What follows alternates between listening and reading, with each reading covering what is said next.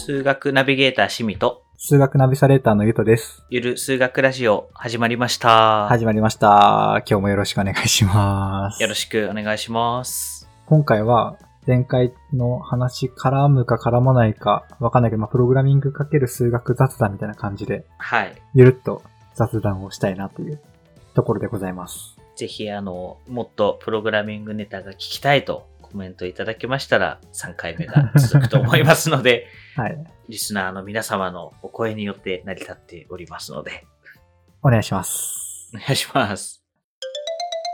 前回もちょっと言ってたけど、プログラミングかける数学だか、プログラミングに数学っているのとか、まあ、いろいろなんかプログラムかける数学でうんうんうん。話せるネタはいろいろあるかと思うんだけど、なんかありますなんか前回でいくとちょっと共通点的な観点はいはいはいではい。言ってて、なんて言ってたっけ？前回振り返ると、うん。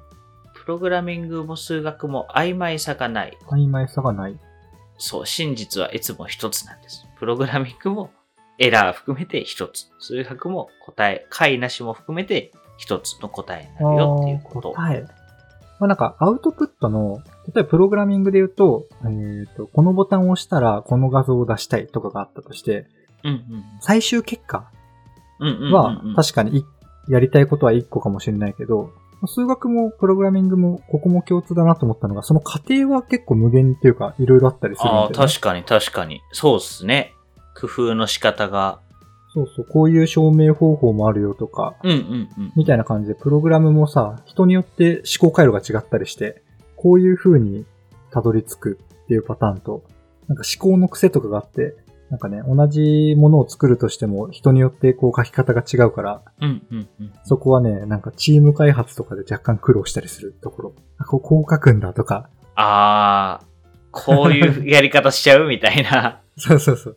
あー、これはちょっとめんどくさいことしてるとか、まあいい方があ明確にあったりもするんだけど、うんうんうんうん。いい方法とかアンチパターン良くない方法とか、こう書いたらもっと楽なのにとかね。うんうんうん。またち、まあ、そこも数学に似てるなと思って。確かになんかこ多分最適解を割と習う。う、うん。けどまあいろいろいける。なんかいい証明の仕方とか、うん。よく授業とかで、こうやると3行で解けます。はいはいはい。数学とかだと。だけど、普通に解くと、うん。すごい3枚ぐらい書かなきゃ解ける。まあ3枚は言い過ぎか。まあでもあの、長。ね、1列じゃ終わらずに、うん。2列目に入って、うん。A さんの回答用紙1枚でやっとこう解き終わるみたいなうんのが3行で解けちゃうんですみたいな。うん。うん。もう多分プログラミングもあそんなに極端じゃないとしても多分短くシンプルに解ける方が美しいというかあ、そうね。されていてそれのやり方をみんなが試行錯誤したりするっていうのはある意味数学とうん。共通してますよね。そうね。ここも結構共通点だなーって確かに。思った。あとはその考え方というか学び方としてうん。その特徴を踏まえると結構うん。なんだろう。ともすると、なんか頑張っていろんなことを覚えない。覚えても最初は、なんかすごいことができないというか、そうだねなんかこう、嬉しい、やった、成長したぜって思うまでに結構時間がかかりやすいそうだね。学問でね、数学もプログラミングも。プログラミングとかマジでそうで、なんだろうな、まあ、数学でいくとさ、高3とか高2とか、まあ、うん学年が上がっていくと、それまでの習ったことをこう、出し入れしてというか、うんうんうんうん。これを使って、これを使ってとか、やるけど、それも似てるね。プログラミングもそうだね。何かうんうん作ろうと思った時に、ここまで習ったいろんな、習ったというか習得したいろんな知識を駆使してうん、組み合わせてやるし、そこがね、それぞれできてないとできないみたいな。確かに。結構過酷だよねどっちもそれでいく過と。酷だね。で、かつ、覚えてるとかじゃなくてうん、使えないといけないんですよ。うん。ツールというか、その、公式を覚えてますみたいな、うん数学だと。でだけどその公式ってどういう時に使うの、とか、なんでその公式なのとかって分かってないと応用ができないように、なるほどね。多分プログラミングも分岐をさせる方法とか、ななんか学んだとするじゃないですか。はい。変数の置き方とか学んだ時に、それがこうパターンが変わった時に、あーあるねこう応用でき、考え方を知っているうん。っていうことだから、知識じゃなくてスキルが、そうだねと。して習得していくみたいなのが必要なのも共通かもしれない。そうだね。まさにだ。プログラミング自体がまあ、スキルというか道具というか、うん。なんだけど、その中の、まあ言ったらさっきの条件分岐みたいなやつとか、うんうん。もう道具じゃないですか。はい。道具の中に道具があるっていう 感じだけど、はい。その道具をね、こう、いろいろね、あ、同じ話か。プログラムでもよくあるなと思って。その書き方知ったところで、こう、うまく使いこなせないと意味がないというか、いうシーンは、まあ、めちゃめちゃあるなっていうのは感じるね。はい。考え方的にはでも、そういう感じですかね。工夫のしがいがありますよ。答えは一つですよ。結構学び方として、最初は成長しあ、でも、答えが一つじゃないっていうのもあるかも。答えというか、うんうん。なんだろうな。例えば、あ、Google 検索でもいいや。Google 検索でさ、一覧がいい感じに並ぶじゃん。はい。いい感じのロジックってさ、時々刻々と進化してたりする。確かに。っていう意味だと、いい感じっていう一つを目指してはいるけど、うんうん。そこのたどり着き方は時期によってどんどん進化して変わっていく。っはいはい。ていう意味だと、なんか答えが一つっていうのも違うとも捉え捉えられるとか、確かにそうかもしれない。あと全く別の観点で、これはなんかね、現実的な話なんだけど、うんうん。例えばさ、あーなんだろうな。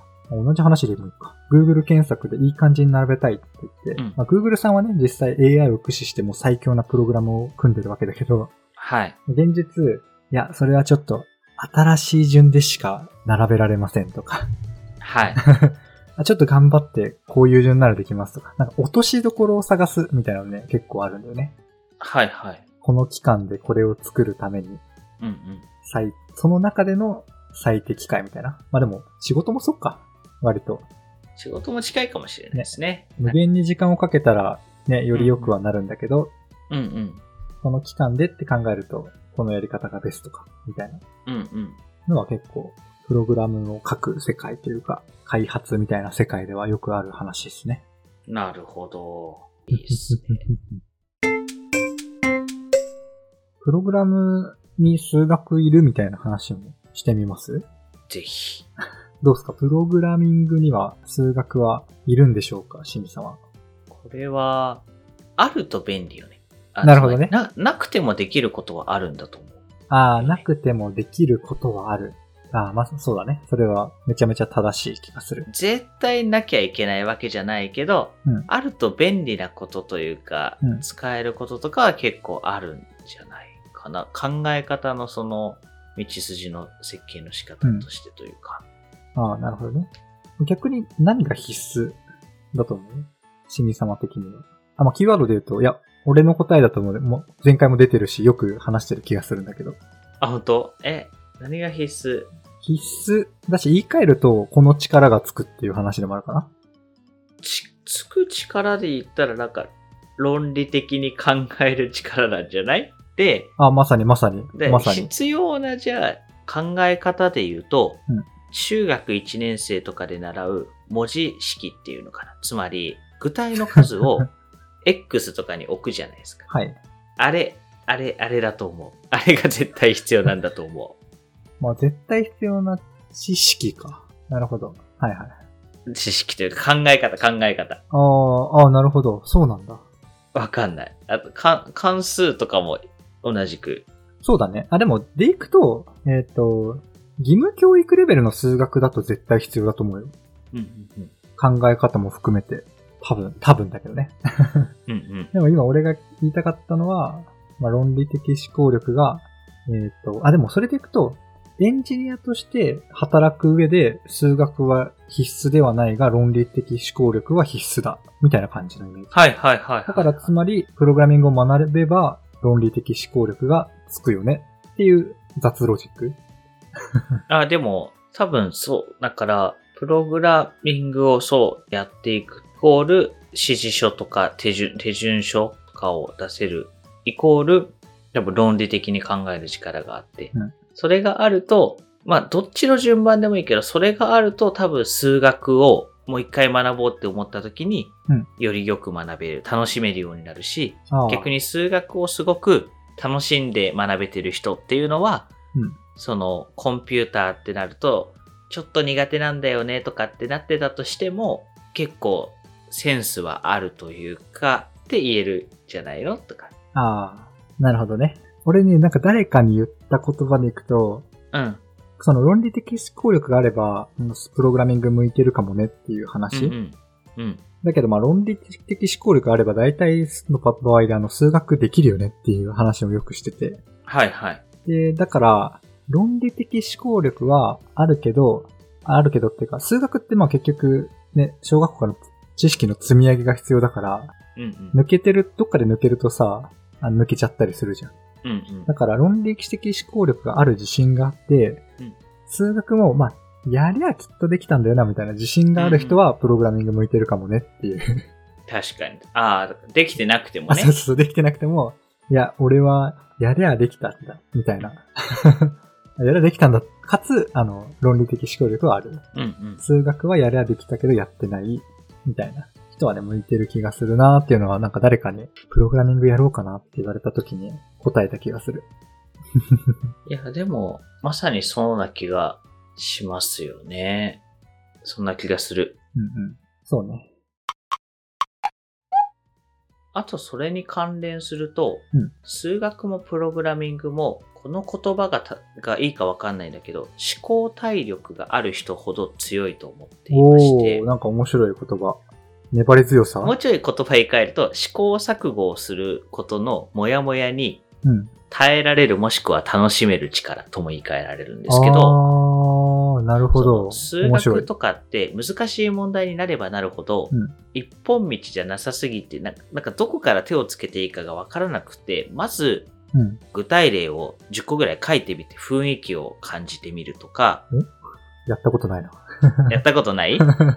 あの、この問題って、ベクトルで解くこともできれば、座標で解くこともできて、うんって時に、ちょっとやってみて、試行錯誤するとか、まあ、うん。やったことある人ない人いるかもしれないんですけど、あの、数学って多分、その、難しい問題ほど1行とかの問題になった時にうん、どうやって解こうかなってパターンがあって、結構悩み抜かなきゃいけなかったり、試してうまくいかないと思ったら、うん。やり方変えて解き直すとか、うんまあ、もっと簡単に言うと、計算が合わない時とかそうだよね。あの、あー。絶対この数にはならんってなった時に、あ後ろに遡っていって、どこで間違ってるか、ーなるほどあ。それってあれだよね。自分で気づ、気づいてるってことだよね。あの、テストで提出する前に。そう。で、どこが間違ってるんだっけって、やること。あれか。俺で言うとよくあるのはあれだ。分数が、テストとかだと大体さ、めっちゃ綺麗になる答えにしてくれてるはずなのに、うん。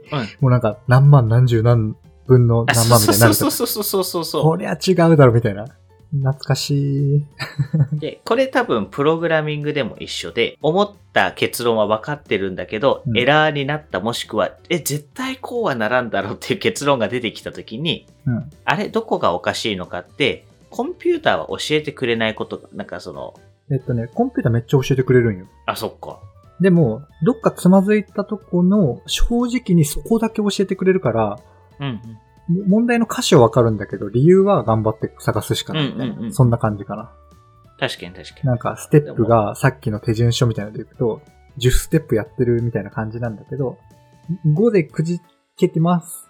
なんか、ここに値が予期せぬものが入ってますとか言うんだけど、うんうんうん、うん。そこから先は頑張るみたいな。でもそれって5が間違い、5の書き間違いなのか、実は1ぐらいのとこでもはやぜ書き間違えたまま進んでて、4までいけちゃったからかとかをこう、解明したりとかも含めてしなきゃいけないと思うんですけど、なんかそういう、うん。なんだろう、うまくいかないなっていうことに気づいたとき、もしくは、どうやって進めたらいいんだろうって思ったときに、うん試行錯誤をするとか、うんもうダメだーって指を投げるんじゃなくて、うんここまでは多分正しいなみたいな、見ていく力とかは、すい。ごい共通してる気がするんですいや、よ、めね。っちゃそれは、うん、思うんだけど、それどうやってつけるんですか？これをどうやってつけるか、いい、いいっすね。これ、持論、持論がある、うん私。あるんだ。結局、それって、気づいたらついているものなんですよ。つまり、つけようつけようつけようって言って、うん。その思考体力つけるために努力するんだってやるのは結構多分苦しい。あそれでうん。耐えれる人っていうのは多分仲間と一緒に頑張るとかなんか部活、体育会のノリでやるとうん。頑張れると思うんですけど、うん。どっちかっていうと、なんか目の前の問題解いて解こうとして、うん目の前の問題と向き合ってるうちに自然とついていくっていう、だから、なんだろうなるほどね。じ自分にとってちょっと背伸びしないといけない経験をしている数でこれはついていくとああ。背伸びか。なるほど。今ね、俺、自分のことを思い出したときは、多分、野球やってたんですけど、うんうん。速い球をどうやって投げるかとか、うんうんうん。速くどうやって走るか。で、なんか、それっぽい力をつけてきたのかなーって思った。うんうんうんうんうん。俺の場合はね。ああ、でもそれもそうなのかもしれない。新様文脈とは違ったか。多分、ゆとう様文脈だと目的があって目的に向かって結構いろいろ試行錯誤ができるう。んうん。趣味的文脈だとうん。具体の悩み事が目の前にあります。ほう。この悩み事と向き合ってるうちに、あだからこれは結構超えたい壁というか、なんか、例、例でいくと？超えたい壁。例で言うと、じゃあ、円周率が3.05より大きいことを証明せよっていう問題があります。東京大学の有名な入試問題です。うん。で、これ結構さ、3.14なんだから、そんな当たり前じゃんって誰もが最初思うんですよ。もう中学生でも、とりあえずわかるんですよ。これ証明しようとすると、うん。いろんな解き方があるんですよね、これ。なるほど、なるほど。円の中に正十六角形を書いて、うん。とか、なんかいろんなやり方があるんですけれども、これを、この問題解きたいってまず思う、思うじゃないですか。なんか思うんですよ。その一行しかない、当たり前な問題だけど、東大の問題だって言われて、うん当たり前じゃんって言ったら不正解ですって言われるとこから始まって、で、なんかそれと向き合ってるうちに、いろんなこと実験したくなるんですよ。うんこれ多分。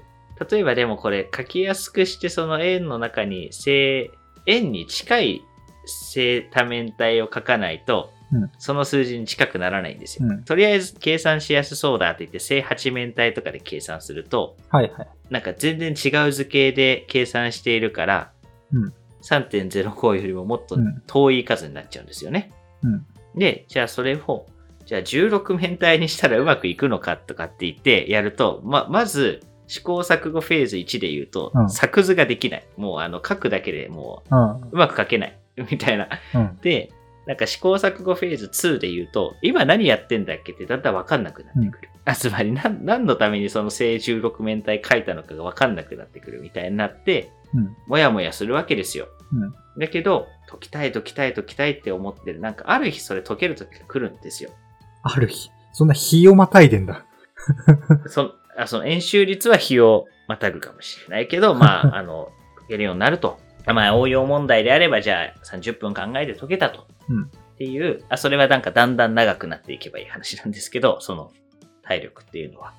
ただえ、、そういういい問題を解きましょうって話？いうん。や、その知の体力をどうやってつけますかの例だと思って聞いてたんだけど。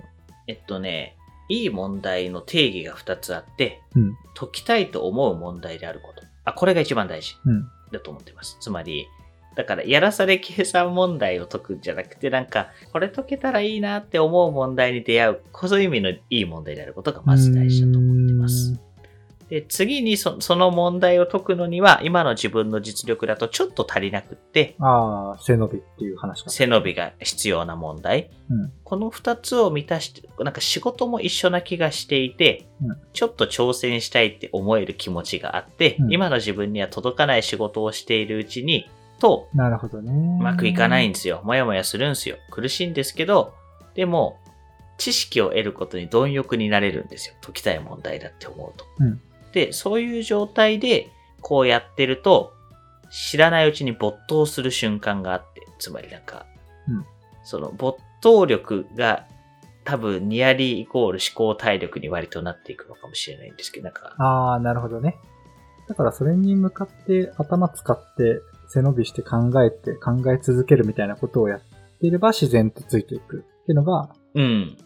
趣味的解釈。まあでも、趣味的解釈も聞いた上で、やっぱ俺のも、まあ、それに近いなと思って。近いよね。一緒だよね、多分。うん。だからそれもだから思考の癖の違いだと思う。俺はなんかこうしたいなから入ってどうやる、うん、うん、で、まあもちろんなんかうまく伸びない時もあって、うん、うん。そ、そこのなんかいろんな、ね、まあ成績とかもそうだけど、うん、うん。あって試行錯誤して、まあ頑張っていくと、球も速くなってみたいな。なるほどね。面白い。勉強でやるならもう小学校とかなかなか難しいね。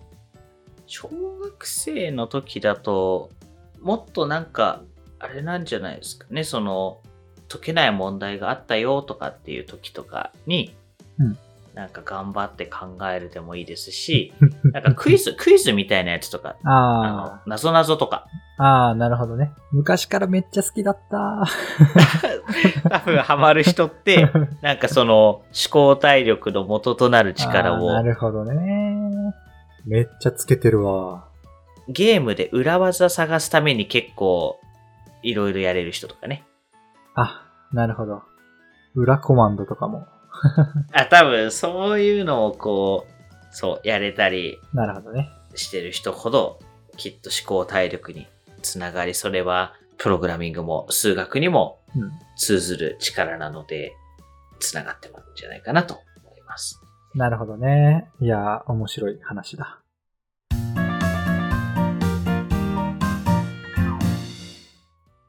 最後に一瞬、さ、はい。プログラミング、数学いらない説言ってたけど、はい。いる説でも言って終わりますか？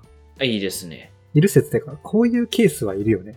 はいはいはいはい。っていう話だと、前にね、ゆる数学でも出たじゃないですか。いろいろと。お、あ、でも、まあ、言ったら、最近ホットな技術に関わりたかったら、絶対数学はいるよねっていう感じかな。雑に言うと。なんかそれはなんとなくわかる気がするぞ。でもそれこそ、三角関数とかがめっちゃ必要だから、うん。ゲームプログラミングやるには、うんゲーム系のね、物理シミュレーションとか、あと 3D モデリングがとか、3D グラフィックスかとか、うんうん。そういうやつやったらもうめっちゃ数学いるし、うんうん。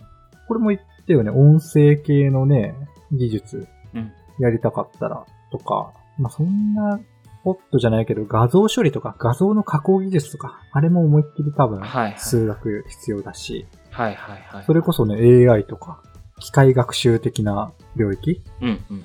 言ったらマジで数学だし、うんうんうん。ブロックチェーンだって数学ですよね。あの暗号技術とかが関連なんだけど、ブロックチェーンって。はい。まあ、それこそ死に様系に近いのかな。大数学とかそっち系ですよね。数学のジャンルでいくと。ですね。なので、そういうイケてるホットなこれからの技術をやっていくかけるプログラム、うんうんうんまあ、。そういうのをやってきたければ数学がいるよねっていう。確かに。